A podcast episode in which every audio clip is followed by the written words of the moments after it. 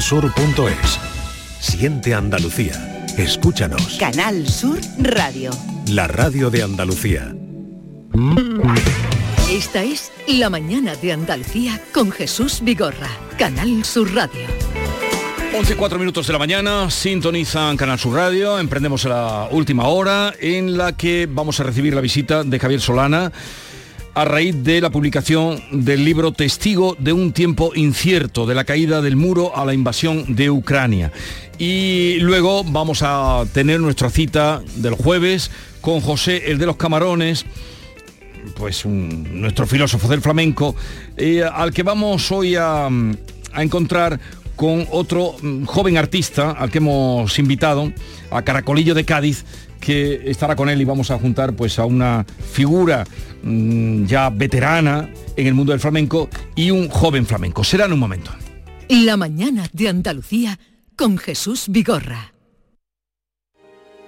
Vivir la vanguardia es sentir cada detalle. Por eso en el Audi Q5 Sportback S-Line los cuidamos todos. Condúcelo con el acabado deportivo S-Line, con faros Matrix LED y llantas de 19 pulgadas. Disfrútalo ahora con entrega inmediata y las ventajas de financiación de Audi Opción. Red de concesionarios oficiales Audi. Contemplar a Sorolla, Picasso, Goya es extraordinario. Releer a nuestros clásicos, descubrir nuestras jóvenes promesas, arrancarte por bulerías, llenarte de suspiros de España, de rock, danza, cine y teatro es extraordinario. Una cultura extraordinaria se merece un sorteo extraordinario. 4 de noviembre, sorteo extraordinario de la cultura de Lotería Nacional con 105 millones en premios. Loterías te recuerda que juegues con responsabilidad y solo si eres mayor de edad. Canal Sur, la radio de Andalucía. Los Guerrilleros, tapicería y colchonería en Utrera, a precios de fábrica. Colchón de matrimonio de 27 centímetros de grosor, lechos independientes, refuerzo en zona lumbar, cara de verano e invierno, valorado en 689 euros, ahora 299 euros. Sí, has escuchado bien, 299 euros. Y por €1 más televisor LED de 32 pulgadas de regalo. Estamos en Utrera, carretera Carmona número 15 en Utrera, Sevilla. Entregas en 48 horas. Dime, escúchame, ¿dónde quedamos para comer? Pues estuvimos el otro día en el barrio de Santa Cruz por salir por el centro y no veas cómo comimos en la hostería del Laurel. Te voy a dar una pinceladita. Una chacina en condiciones con un jamón bueno, la ensalada de tronco de bonito espectacular, pescadito frito, pero bien frito, las croquetas caseras del chef. Pero vamos, que lo tengo claro. Dentro de la hostería, tranquilos y bien atendidos de sevillanas maneras. Pues ya me has liado. Voy a reservar en el 954-22-0295, que ya vamos tarde. Pregúntale al Giraldito, esta es la... Recuerda, Hostería del Laurel, Plaza de los Venerables, barrio de Santa Cruz. En Sevilla, Circo Las Vegas, instalado junto al Estadio La Cartuja, te presenta su espectáculo de moda Barbie, para disfrutar en familia. Atracciones y risas aseguradas con los payasos. Circo Las Vegas, en Sevilla, del 31 de octubre al 26 de noviembre. Venta de entradas en circolasvegas.es. Jesús Vigorra, Mariló Maldonado, Yuyu, Antonio Caamaño, Rafa Cremades, Pilar Muriel, Carmen Rodríguez Garzón, Inmaculada González, Jesús Márquez. Todos están en Canal Sur Radio Sevilla, la radio de Andalucía en Sevilla. Esta es La mañana de Andalucía con Jesús Vigorra, Canal Sur Radio.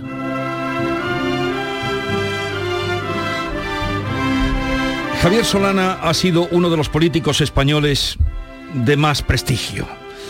Con Felipe González fue ministro de Cultura, portavoz del Gobierno, ministro de Educación y Ciencia, ministro de Asuntos Exteriores, y en el 1995 fue nombrado secretario general de la OTAN, cargo que ocupó hasta el 99.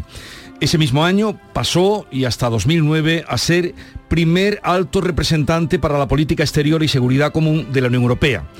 En 2007 fue galardonado con el premio Carlo Magno en reconocimiento a su contribución a la paz del mundo. El hombre que hoy tengo delante ha mantenido largas reuniones con Bill Clinton, ha tomado el té con Kofi Annan, ha charlado con Putin y con los principales líderes contemporáneos. En definitiva, ha sido testigo y hasta actor principal del devenir de la historia internacional reciente.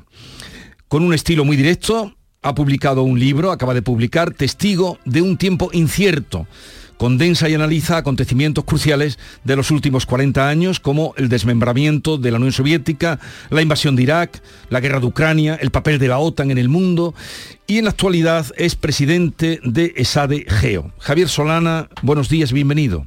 Buenos días. Estamos en la isla de la Cartuja. Ya lo sé, ya lo sé. ¿Qué recuerdos le trae? Bueno, muchísimos, muchísimos. Bueno, fui muy feliz hasta que se acabó de poner la expo. Luego vine muchísimos días porque cuando todos los días eran de un país y ahí tenía que haber una representación de un miembro del gobierno, yo lo fui muchas veces. Me acuerdo perfectamente cuando vino Lady Di con su marido, el hoy rey de Inglaterra, y estaban entonces un poquito menos amorosos de lo que estaban. Bueno, era Lady Di entonces. Y la visita con él, el mareo de Lady Di, me acuerdo porque me tocó todas esas cosas pequeñas pero que son tan simpáticas en un momento como aquel tan estupendo de la Expo. Así que conozco muy bien la Expo, conozco muy bien Sevilla y estoy encantado de estar aquí. Es que cuando le he visto aparecer se me ha reflejado cuando tanto le vimos, como usted muy bien apunta por aquí, en aquel tiempo. Qué lástima que no hubiera venido una Expo cada 5 años. Bueno, sería exagerado. Cada 10. Señor Solana, por su experiencia, ¿quién ganará la guerra entre Israel y Hamás? Vamos a ver. Es una pregunta que es difícil de contestar. Yo creo que al final se podrá llegar a algún tipo de acuerdo, no va a ser fácil, por el cual la situación en Oriente Medio vuelva a tener como objetivo los dos estados. Hemos perdido un tiempo maravilloso desde que se empezó a trabajar sobre las resoluciones del Consejo de Seguridad de Naciones Unidas para que hubiera en ese territorio dos estados. Poco a poco el segundo estado ha ido desapareciendo, la idea del segundo estado. Y últimamente con el primer ministro de Israel, Netanyahu, pues se ha olvidado incluso más. Netanyahu es un primer ministro que no está en su mentalidad el que tiene que haber dos estados. Y estamos sufriendo de eso.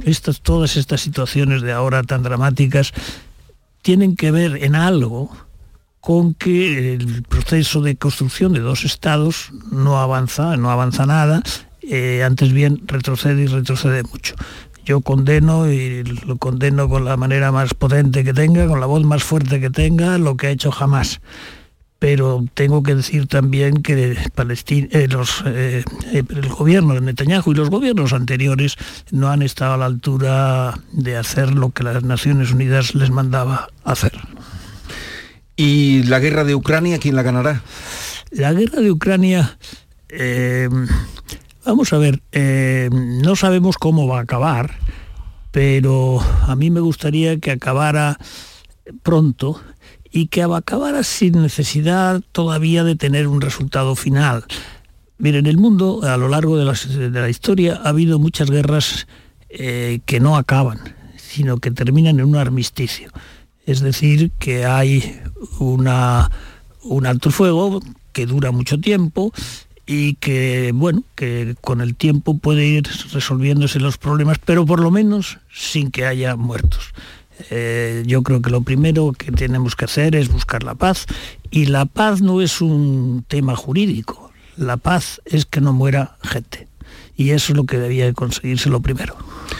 Califica usted en su libro de profundidad territorial la política de seguridad nacional de Rusia.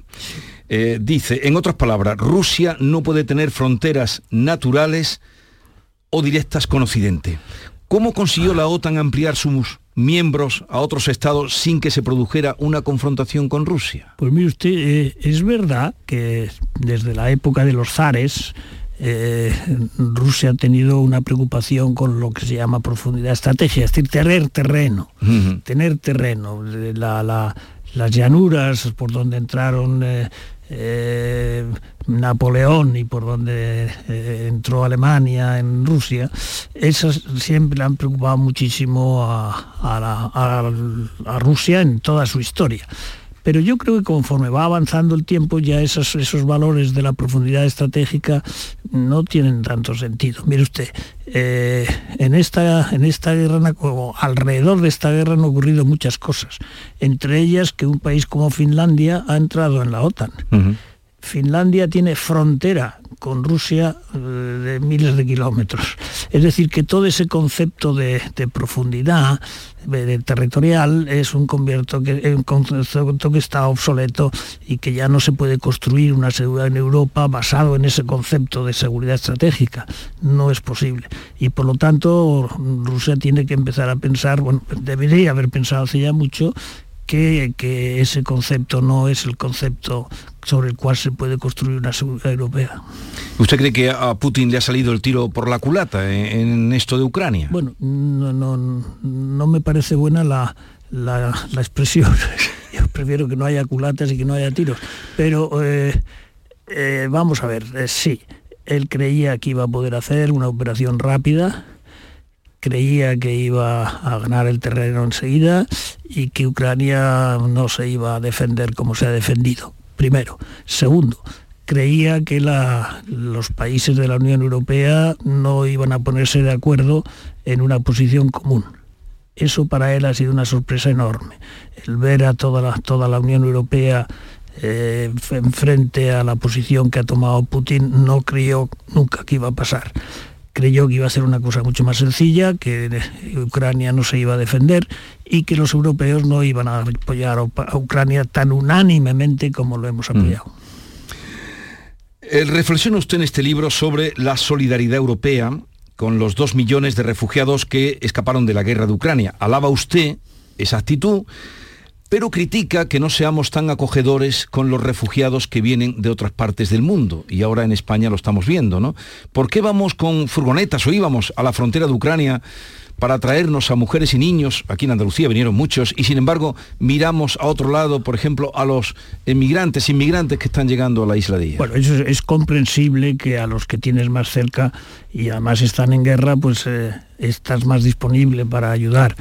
Pero lo cual no empecé para que no hagamos lo mismo con los que vienen de fuera. Yo creo que eso es una buena lección que hemos aprendido, que hay que ayudar a todos. Evidentemente los que vienen de fuera, del otro lado del mar, por ejemplo, del Mediterráneo, o los que vienen de otros lugares, es más complejo el ayudarles, primero porque están al otro lado del mar. Y segundo, pues porque el número de los que pueden venir puede ser de unas dimensiones enormes. Entonces, el cómo se tiene una política de migración europea es fundamental. Y eso es una de las cosas que nos queda todavía por hacer. Pero lo que sí es verdad es que hemos aprendido a que somos capaces de atender a muchos ciudadanos emigrantes, por ejemplo, como ha dicho usted, que vienen de Ucrania. Por lo tanto, sabemos que hay que atender, sabemos que hay que acoger. La cuestión es cómo se acoge a los números que quieren venir. Y yo creo que ese es uno de los grandes debates que tenemos en Europa en este momento. Pero reconoce usted que es un debate no resuelto, el tema de la emigración. No está resuelto del todo, no, pero sí se han dado pasos muy importantes en el último Consejo Europeo. Se han tomado algunas decisiones muy importantes para aquellos países que tienen más dificultades para acoger, que si no acogen, pues pueden dar dinero, digamos. Estamos es un momento en el que se está debatiendo cómo se puede hacer que la acogida sea justa y que todos los países hagan el esfuerzo que tienen que hacer para acogerlos. En marzo de 1999, cuenta usted en el libro, la OTAN inició una operación militar en Kosovo para obligar a Serbia a retirar sus tropas. El 7 de mayo de 1999 sonó su teléfono. Le informaron desde la Casa Blanca de que un misil de la OTAN había impactado por error contra la embajada de China en Belgrado. ¿Fue esta su peor experiencia como secretario general de la OTAN? Pues es una de las más difíciles, evidentemente. No es normal que un misil de un avión americano acabe bombardeando la embajada de Estados Unidos, de China en Belgrado. Bueno, lo que pasó es que los chinos evidentemente se enfadaron muchísimo y no quisieron coger el teléfono a nadie que llamara de Estados Unidos. Entonces ya me llamó el presidente Clinton y yo, inténtalo tú a ver si consigues. Bueno, pues tuve más suerte y se puso el embajador. Y le expliqué lo que había pasado, me disculpé, etcétera, etcétera. Estuvimos un rato hablando, una conversación relativamente corta, y me dijo, pues pasaré esta información que me da usted a mis superiores, y eso fue la conversación. Pero la consecuencia de esa conversación es que al día siguiente los americanos y los chinos volvieron a hablar, ¿no? Ajá. Usted cuenta en el libro que en 1970 el peso de China, ya que estamos hablando de China, en la economía mundial rondaba el 3%. Hoy representa el 18% del PIB global. ¿Ha desplazado China a Rusia como principal potencia a temer por Estados Unidos? Bueno, no, la pregunta la respuesta es obvia, vamos. No hay nada más que mirar, ¿no? ¿Cuántas cosas tiene usted de China en su casa o de China en Sevilla? ¿Cuántas y cuántas tiene usted de Rusia, ¿no? Evidentemente China es una gran potencia y es una potencia además ascendente. Rusia es una potencia, si me permite, descendiente, y China es una potencia ascendente. Es decir, la gran dificultad que el mundo va a tener es cómo gestionar la potencia china ascendente.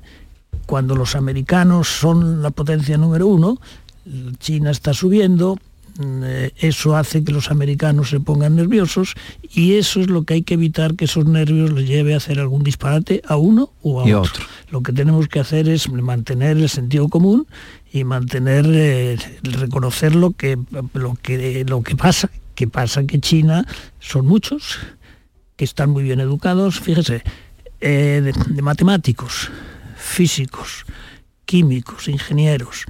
Produce China 8 veces más que el resto del mundo juntos. ¿Se lo repito? Lo he entendido, pero puede usted repetirlo para si alguien estaba un poco despistado. Científicos, vamos a subrayar, científicos. Produce China hoy 8 veces más que el resto del mundo juntos. Vamos a ver, quiero eso decir que es el capital humano de China es extraordinariamente rico y va a más. Por lo tanto, no es un país que no es que nos va a cerrar la diferencia que hay entre Estados Unidos o el mundo occidental y China. Y entonces, en estos momentos en la historia, cuando hay una situación como esta, una potencia que sube frente a una potencia que es el statu quo, suele haber riesgo de conflictos. Y eso la historia lo demuestra desde la época de Grecia y de las guerras, grandes guerras de entonces, ¿no? Por lo tanto, tenemos que ser cuidadosos para que esto, que ya sabemos que puede pasar en la historia, que no pase. Y yo por eso soy partidario de que las relaciones entre China y entre China y Estados Unidos sean unas relaciones mejores en aquello que pueden ser mejores, que es en el comercio. Por ejemplo, el comercio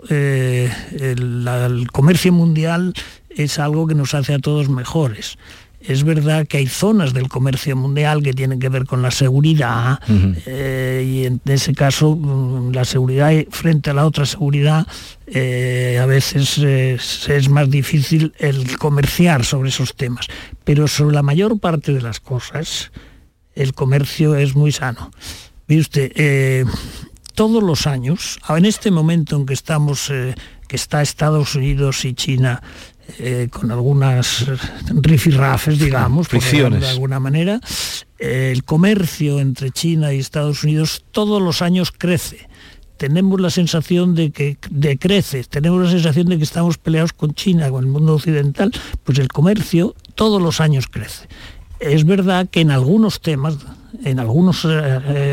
por ejemplo, en los temas militares, en los temas de los chips, etcétera, en eso hay un debate para que no te copien, etcétera, etcétera, etcétera. Pero el comercio entre China y Estados Unidos crece todos los años. Habla usted de los microchips y cuenta también los momentos de fricción, esos momentos que usted ha dicho entre China y Estados Unidos por Taiwán. Claro.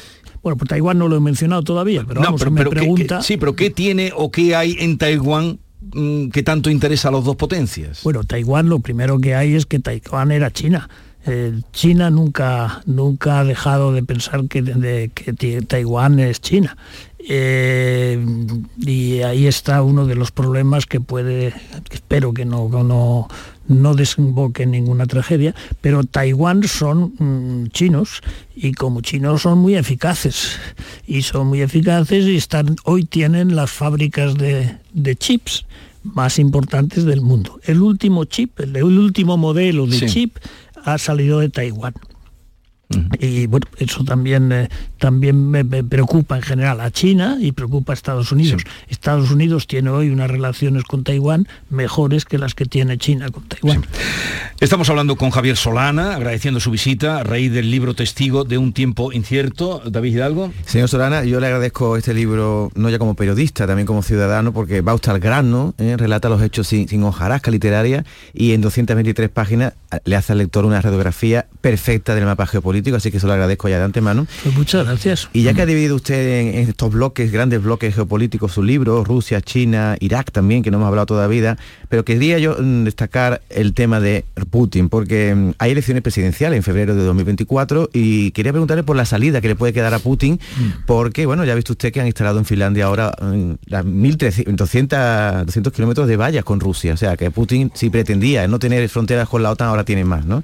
¿Qué opción le queda a Occidente con Rusia? ¿Esperar a que sea el propio ruso el que se levante y que quite aquí a señor Putin de ahí del Kremlin? Bueno, vamos a ver, es verdad que tiene enseguida, en el principio del año que viene, tiene elecciones Putin. Elecciones que va a ganar. Podrá tener algún bajón en el electorado, o podrá tener una subida en el electorado. La capacidad que tiene Putin de manejar las elecciones es muy amplia, ¿no? Bastante, casi infinita, ¿no? Pero vamos a ver qué pasa. Pero en cualquier caso, yo sí le querría decir que para cualquier observador imparcial de la evolución de Rusia no es una potencia ascendente, es una potencia o estabilizada o descendente. Rusia no es hoy un país, me permiten que use la expresión moderno, es decir, un país moderno tiene tecnología, un país moderno tiene la capacidad humana, es muy importante, el factor humano es muy importante, y esas cosas en Rusia están bajando. La natalidad baja, la ciudadanía baja, y la tecnología, salvo en los temas estrictamente militares, no sube. Es decir, no es un país moderno. Y eso, pues el pueblo ruso algún día se darán cuenta de que no van a mejor. Pero bueno, esos procesos de cambio en los regímenes como el ruso son muy lentos. Ahora, yo creo que lo que es más importante, y lo vuelvo a decir, lo he dicho al principio, es que haya un armisticio en este conflicto entre Ucrania y Rusia. Los armisticios, lo fundamental del armisticio es que se deja de matar. No se cierra el problema todavía puede seguir abierto con un acuerdo, etcétera, etcétera, pero no se cierra el problema, pero por lo menos se deja de matar. Fíjense usted, Corea del Norte y Corea del Sur no han llegado a resolver el problema de la guerra. La guerra de Corea está bajo un armisticio, y ese armisticio le ha permitido a Corea del Sur ser uno de los países más emergentes desde el punto de vista tecnológico, y a Corea del Norte pues seguir siendo un país que ese sí que va para atrás. En relación, señor Solana, a ese camino descendente por parte de Rusia... Bueno, descendente, pero que no es... No en picado, pero bueno, lo contraponemos, por ejemplo, con China. Mejor que descendente, no ascendente, para no ponerlo en negativo. Yo le quería preguntar por los BRICS, por esa polarización del mundo que nos espera en un futuro muy cercano. Eso es de lo más interesante que está pasando, y que está pasando además estos días casi. Vamos a ver, la última reunión de los BRICS es de hace unos meses. Y en esa reunión ha habido una decisión muy importante que puso China sobre la mesa, que es decir, ampliar el número de los países que formarían parte de los BRICS. Los BRICS saben lo que son, la B, la R, la I, la C y la S. Cada uno se representa a un país. Bueno, pues eso van a tener que añadir algunas letras. Y dos letras son fundamentales. Una, ha entrado Arabia Saudita. Petróleo. Arabia Saudita. Y ha entrado Irán. Y ha entrado Argentina. Tres nuevos. Me fui a fijar en los dos primeros. El que haya entrado a Arabia Saudita es algo muy, muy, muy, muy, muy importante y muy sorprendente. ¿Por qué? Porque Arabia Saudita es un país cuyo apoyo militar ha sido siempre de Estados Unidos. Y los BRICS, si son algo, es un grupo de países que se sienten marginados o marginales del mundo occidental y quieren hacer, digamos, algo que sea el G7, pero de los no occidentales. Uh-huh. ¿Entiende lo que le quiero decir? Bueno, y que ahí haya entrado nada más ni nada menos que Arabia Saudita, cuyo ejército está subvencionado, bueno, subvencionado, es un ejército mantenido, digamos, casi por las Fuerzas Armadas Americanas. Ya es sorprendente. Pero si le digo además que está Irán metido en los BRICS, y que está metido en los BRICS junto a su más dramático enemigo, adversario, en el Oriente Medio, que es Arabia Saudita. Uh-huh. Arabia Saudita es la capital de los chiitas, perdón, de los sunitas. Irán es la capital de los chiitas. Sunitas y chiitas pues ahora están juntos los dos. No en el G7, no en el G9, sino en los BRICS. Esto es un cambio tan importante en las relaciones internacionales que no sabemos todavía qué fruto va a tener o qué evolución va a tener. Bueno, vamos a... En fin, seguiríamos hablando con Solana, pero tendrá otras ocupaciones. Pero permítame, usted que tiene un largo recorrido, experiencia en política, que nos diga algo de la actualidad en nuestro país. ¿La ley de amnistía le parece una buena fórmula para constituir el futuro gobierno? Yo no conozco la ley de amnistía y por lo tanto no sé lo que va a decir. Estamos a punto de conocerla, no me atrevo a hacer ningún juicio hasta que no la vea. A mí me parece que se están haciendo todos los esfuerzos por parte del gobierno, a mi juicio, para intentar recuperar una situación en Cataluña de mayor tranquilidad y que no vuelva a pasar ninguna de las cosas que hemos vivido entre Cataluña y el resto de España. Y yo creo que este es un intento y vamos a ver cómo sale. No conozco la ley y por lo tanto no soy jurista, ¿no? Sí. Pero no conozco la ley, pero que el esfuerzo que se hace, pues yo creo que merece la pena. Decía Stefan Zweig que el nacionalismo es peor que la peste. ¿Comparte usted esa opinión? Bueno, podía hacerlo un poquito más fino, ¿no? Porque la peste... Pero lo decía él. Acabamos de ver lo que es... acabamos de ver... No, bueno, no. La peste entonces era... Sí. Más diplomático, tenemos que hablar del COVID, ¿no? Que es lo que conocemos. Pues sería entonces peor que el COVID. Por supuesto. El nacionalismo es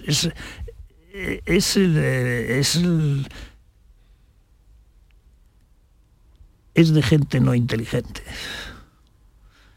El nacionalismo es de gente poco inteligente.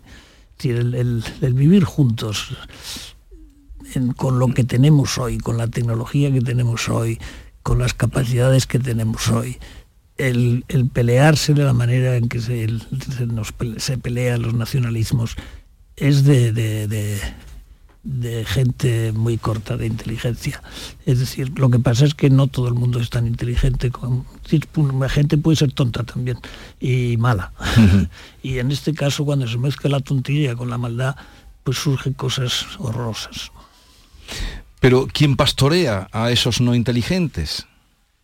Hombre, ¿quién pastorea a esos no inteligentes? Los líderes nacionalistas, claro.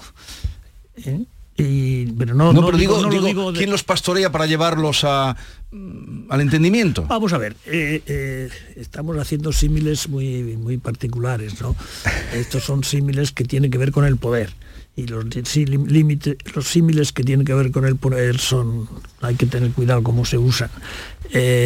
Yo creo que el nacionalismo, como he dicho, me parece una marcha atrás.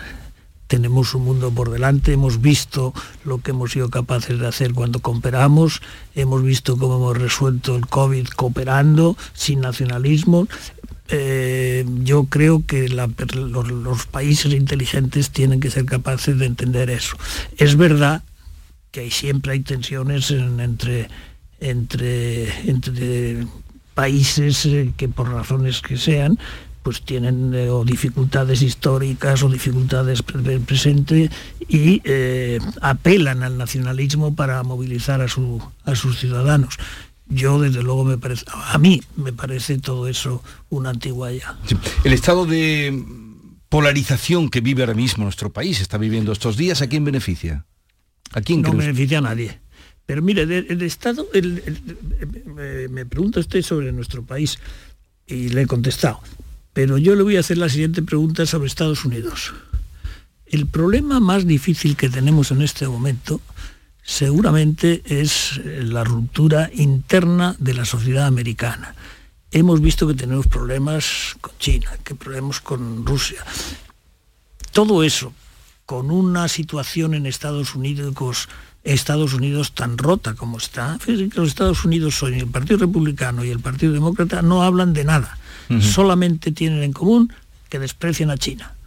O tienen miedo a China, vamos a decir que la desprecian. Tienen miedo a China. Es lo único sobre lo que pueden hablar. Lo demás no tienen nada en común. Y cuando usted vea que también el año que viene hemos dicho que había elecciones en Rusia, pero el año que viene hay elecciones en Estados Unidos. Hay elecciones en Estados Unidos. Uh-huh. Imagínese... ¿Qué es lo que vamos a tener? Podemos tener todavía un candidato que se llama Trump en los partidos republicanos. Tenemos unos riesgos muy grandes en la incertidumbre que nos produce Estados Unidos electoralmente en este momento tan complicado como estamos ahora, con una guerra en Ucrania, una situación difícil en Oriente Medio y con unos Estados Unidos en campaña electoral sin saber cómo va a acabar esa campaña electoral, con la polarización, el grado de polarización que existe en Estados Unidos en esta hora. Uh-huh. O sea que le preocupa más las elecciones de Estados Unidos que las de España, ¿usted? Bueno, en cualquier caso, no son coetáneos, ya, pero desde luego me preocupan las de España porque es mi país, es donde vivo, pero desde el punto de vista global, desde el punto de vista de lo que es la situación global, evidentemente tienen más importancia las elecciones americanas que las españolas. Las españolas, gane quien gane, no nos van a llevar a ninguna guerra. Las americanas, gane quien gane, pueden pasar cualquier cosa. Javier Solana, testigo de un tiempo incierto, gracias por la visita y nada, que aproveche las horas que esté por aquí, por Andalucía. Muchas gracias, es un placer estar en Sevilla. Por nuestra parte también escucharle. Terminamos con esta música que me han dicho que es una favorita de usted, de Suzanne. Ah, Suzanne Takes Me Down. Sí, ¿por qué?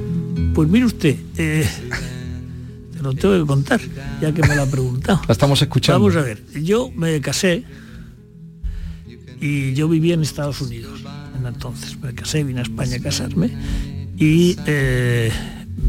el regalo de boda fue el volver de España a Estados Unidos en un barco. Uh-huh. Entonces había un barco que llevaba 7 días o 6 días, había 3 barcos que hacían esa trayectoria, los 3 eran italianos y bueno, pues yo hice esos, no sé, 5 noches, no me acuerdo cuántas noches, uh-huh, pero vamos, suficientemente para un viaje para el tiempo que yo tenía para un viaje de novios. Y Suzanne era la canción con la que cuando en el no pasaba nada, digamos, la música de fondo siempre en el barco era Suzanne. Y yo me enamoré de esa canción y esa canción me trae enormes recuerdos. algunas cantadas por Leonard Cohen y otras cantadas por otra mujer que no me acuerdo ahora cómo se llamaba, pero una canción que a mí me pone... la recuerdo con muchísimo cariño. Lo dicho, gracias por la visita y en su honor suena Suzanne. Hasta la próxima. Pues muchas gracias, que me despidan con Suzanne. Adiós. He knew for certain only drowning men could see him. He said all men will be sailors then until the sea shall free them. But he himself was broken long before the sky would open, forsaken, almost human, he sank beneath your wisdom like a stone.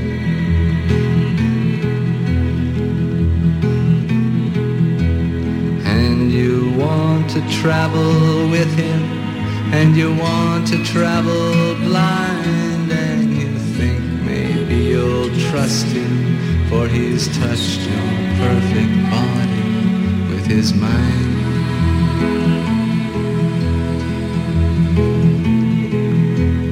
Now Suzanne takes your hand and she leads you to the river. She is wearing rags and feathers from Salvation Army counters, and the sun pours down like honey on Our Lady the harbor, and she shows you where to look among the garbage and the flowers. There are heroes in the seaweed, there are children in the morning, they are leaning out for love, and they will lean that way forever while Suzanne holds the mirror.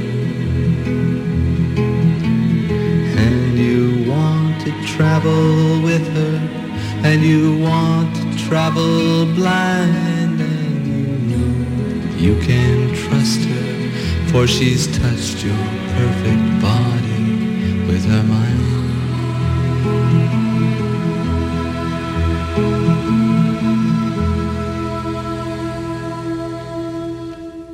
Esta es La Mañana de Andalucía con Jesús Vigorra, Canal Sur Radio.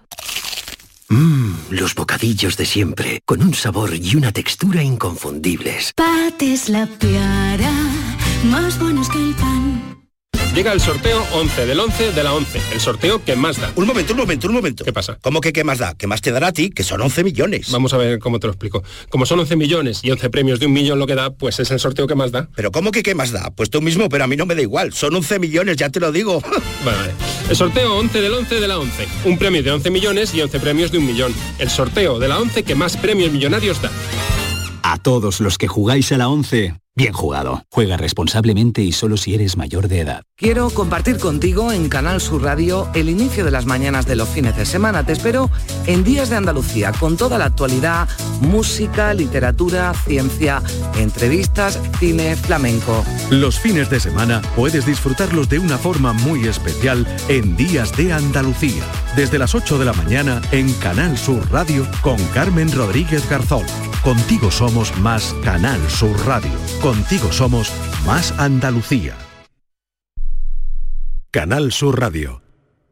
Centro de Implantología Oral de Sevilla, CIOS.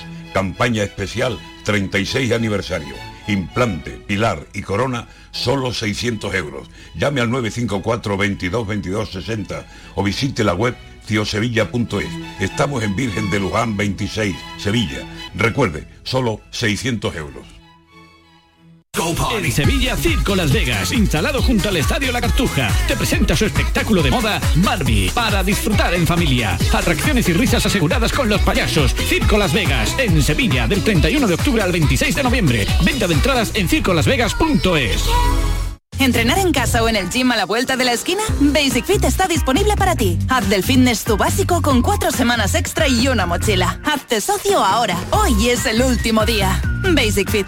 Go for it. Ver condiciones en basic-fit.es. Estás estupenda. Gracias. Medicina estética en Clínica Doctor Ortiz. ¿Tu hermana y tu hermano también? Ellos cirugía plástica en Clínica Doctor Ortiz. ¿Y el pelo de tu marido? Ah, injertos capilares en Clínica Doctor Ortiz. Ahora en Clínica Doctor Ortiz ampliamos servicios. Ginecología general, funcional y oftalmología. Seguridad, confianza y satisfacción de nuestros clientes.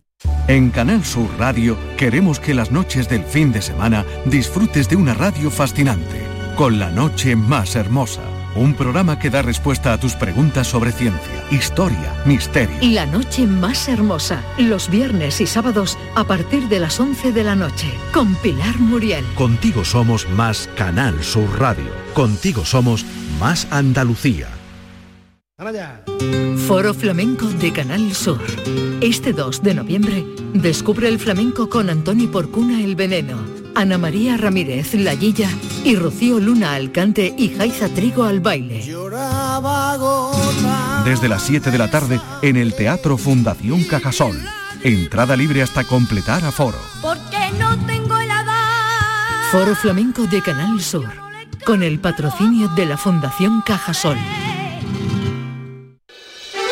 La mañana de Andalucía con Jesús Vigorra te invita este viernes 3 de noviembre a la Navidad de Rute. Conoce todo lo que Rute puede ofrecerte en esta Navidad. Descubre la magia y el encanto de un pueblo que está cerca de ti. Un pueblo que está en el corazón de Andalucía. La mañana de Andalucía con Jesús Vigorra. Este viernes 3 de noviembre, edición especial desde el Museo del Azúcar de la Flor de Rute. El pueblo de la Navidad. Con la colaboración del Ayuntamiento de Rute. Disfruta el mes de Black Friday con Social Energy. Llévate 200 euros en tu batería virtual con Quiroluz, con seguro todo riesgo incluido los 2 primeros años y grandes descuentos con hasta 25 años de garantía en todas nuestras instalaciones de primeras marcas. Pide tu cita al 955 44 11 11 o socialenergy.es y aprovecha las subvenciones disponibles. La revolución solar es Social Energy. Hay un lugar donde late la historia de Andalucía. Allí el visitante descubrirá el origen de la humanidad, la grandeza del Imperio Romano, la vida fronteriza y sefardita del Al-Ándalus, la llegada del Renacimiento y la exuberancia palaciega y religiosa del Barroco andaluz. Ciudades medias del centro de Andalucía, donde late la historia. La mañana de Andalucía con Jesús Vigorra. No me metas bulla, déjate llevar. Que una cosita el tiempo y otra cosa el compás. No me metas bulla, déjate llevar.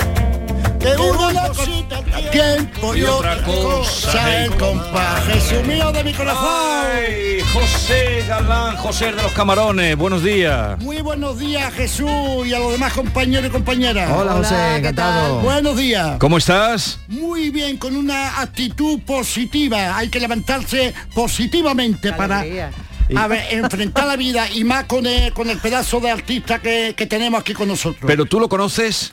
Pues lo conocía de oída, ¿no? Pero ahora lo he conocido en persona y es mucho mejor que en el disco. Y vamos a escuchar el disco. Eso es. Nacieron del corazón. ¡Oye! ¡Qué bonito suena! Es precioso, yo lo he escuchado un montón de veces y estoy enamorado. Así con este tema. Creador, llevan aires de alegría. ¡Oye! Y un recuerdo y un amor para pedir lo que un día de calle al cielo subió.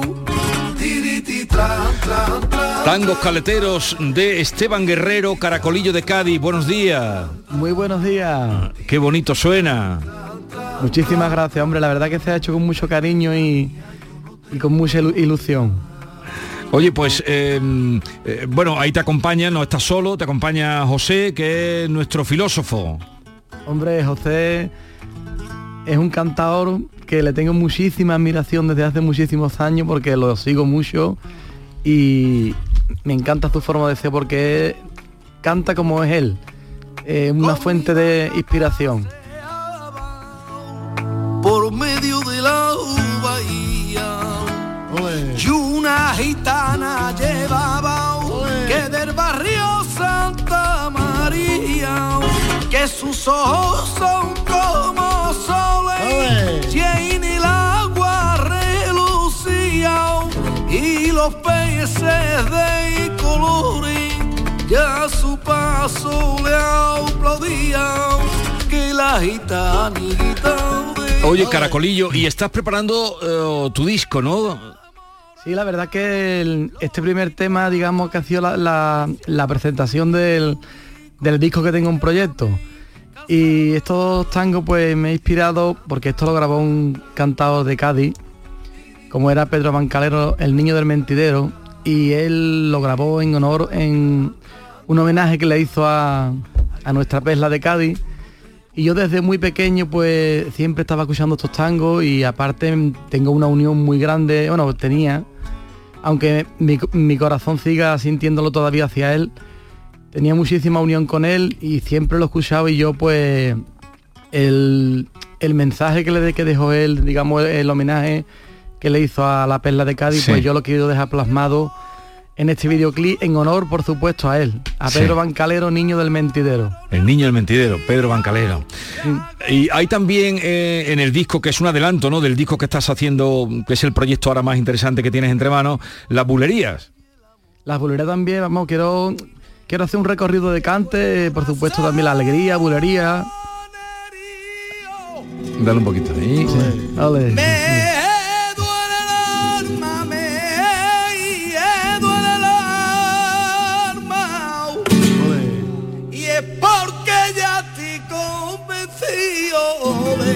Que tú me engañas, que tú me engañas. Anda, anda. Vamos a ver. A ver.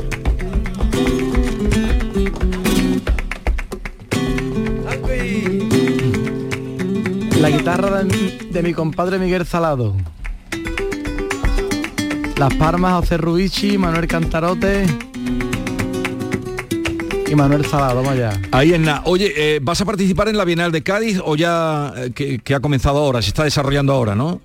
Ya, bueno, el pasado martes fue, digamos, que se le hizo... el homenaje a Juanito Villar. El homenaje a don Juan Villar, uno también de mis referentes. Y la verdad que estuvimos en el Palacio de Congreso de Cádiz junto a grandes compañeros y grandes artistas y fue todo un éxito. Vamos, lo que el maestro se merece, la verdad. Sí, sí. Ya está muy bien el homenaje que le hicisteis. Sí. Oye, José. Dime, Jesús, dime. Que, oye, este domingo es el Día Mundial del Romaní. ¿Tú qué vas haciendo aquí dando una lección? Estamos aprendiendo contigo romaní. Sí, estoy totalmente informado y aquí tenemos algunas letritas muy preciosas de Sipicalí. A ver. Por ejemplo, abalí. Abalí. Abalí. ¿Con B o con D? Con A-B-A-L-I. Con B. Abalí.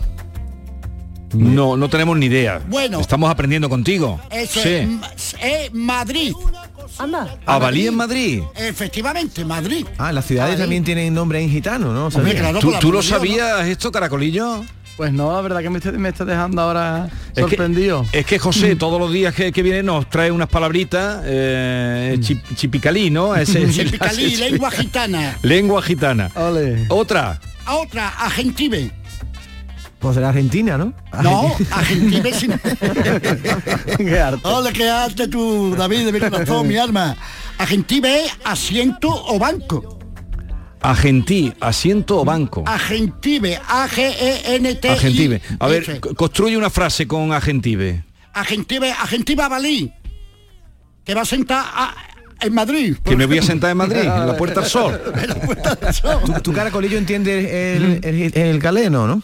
Bueno, un poquito sí, porque tengo muchos amigos y en el cante pues también se usan muchas palabras en calé también. Mucho. No mucho, pero... Sí, pero hay muchas palabras que claro, sabemos algo... hasta los que somos ajenos, najarse. Efectivamente, es un vocabulario, ¿no?, que a través de los tiempos se ha quedado y incrustado, ¿no?, en los genes, ¿no? Las moléculas funcionan así de esa manera, ¿no? Y entonces también hay otra letrita. Hay las moléculas, hay las moléculas, hay las moléculas. He escuchado el tema que lo canta Leonard Cohen, Suzanne. Ese precioso. Tienes que meterle mano tú. A mí me tiene loco Suzanne. Tienes que meterle mano todo a Suzanne. Lo que sea nombre de mujer. Es que le dice, toqué toqué tu cuerpo con mi mente, o algo así, una frase tremenda. Bueno, qué bueno. Lo tengo muy en cuenta. A Leonard Cohen siempre lo he tenido en cuenta, porque cuando a él le dieron el Príncipe de Asturias, él dijo que toda su música era gracias a un guitarrista allí en París, ¿no? Que... Y los 6 acordes, lo básico es toda la música de él, y le daban muchas gracias a Andalucía y a España en general. Sí. Está muy bien acá, José. Mira. Y a Lorca, nombró a Lorca, que había sido siempre, en su vida. Siempre, eran los referentes de él, ¿no? Toda su música se basaba en un guitarrista flamenco y en Lorca, ¿no? En un guitarrista. Pues, ve preparando para el disco ese que estás preparando, mete ahí, díselo a García Pelayo, que metes el Susan por que tú eso lo apañas bien. Sí, bueno, que si lo apaño, porque lo siento, porque lo vivimos, Jesús de mi vida, otra palabrita, esta la conocemos casi todo, la chichi. La chichi es la... Que venga, a ver si lo acertáis. La muchachita. Una parte del cuerpo no. Sí, hombre, claro, por supuesto. Ah, una parte del cuerpo. La chichi. La barriguita. No, la chicha. No. ¿La cabeza? Efectivamente, muy bien. La chichi.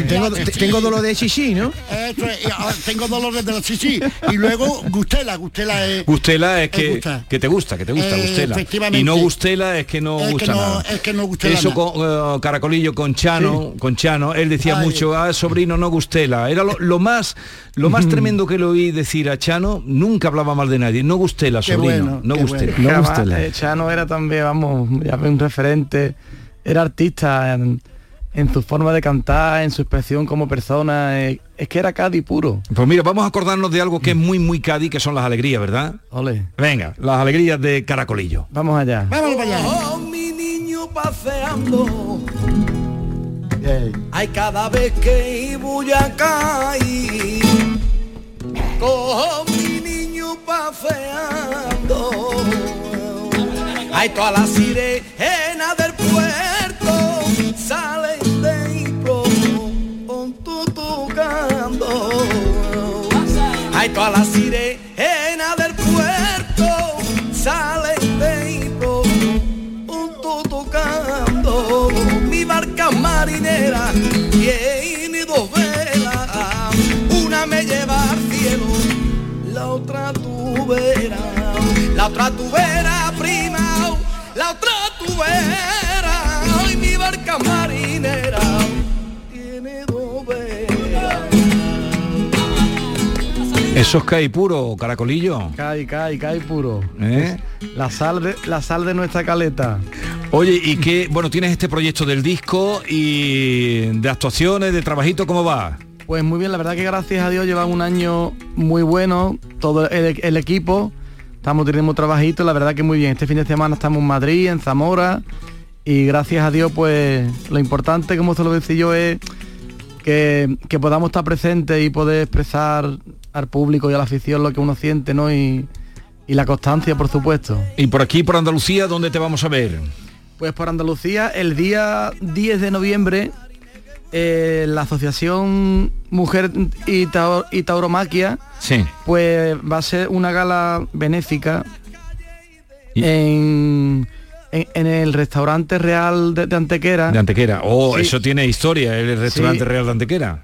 Y es una gala que se va a hacer benéfica, para lo organiza la Asociación ANDEC, que son padres con niños pequeños con cáncer de Andalucía. Y nada, pues la verdad que es una actuación muy emotiva. También se hace la entrega de los premios taurinos.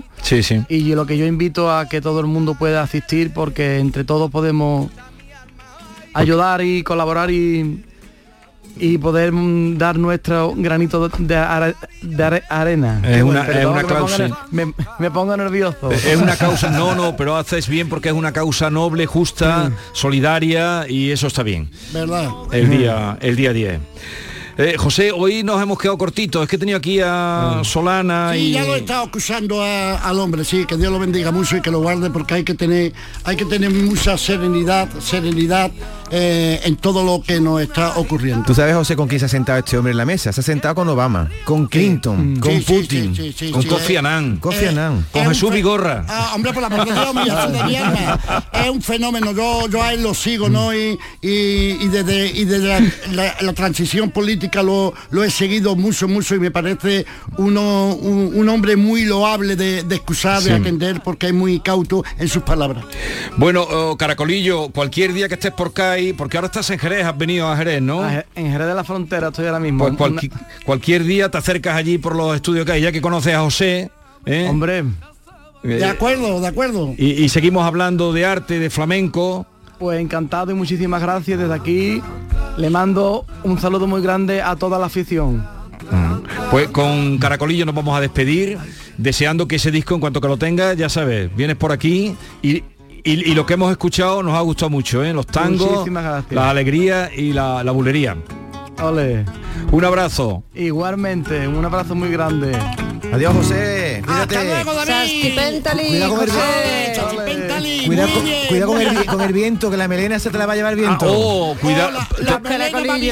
Me ha visto Paco Cepero y me ha dicho, Siquillo, ¿dónde vas? Quédate en tu casa con él.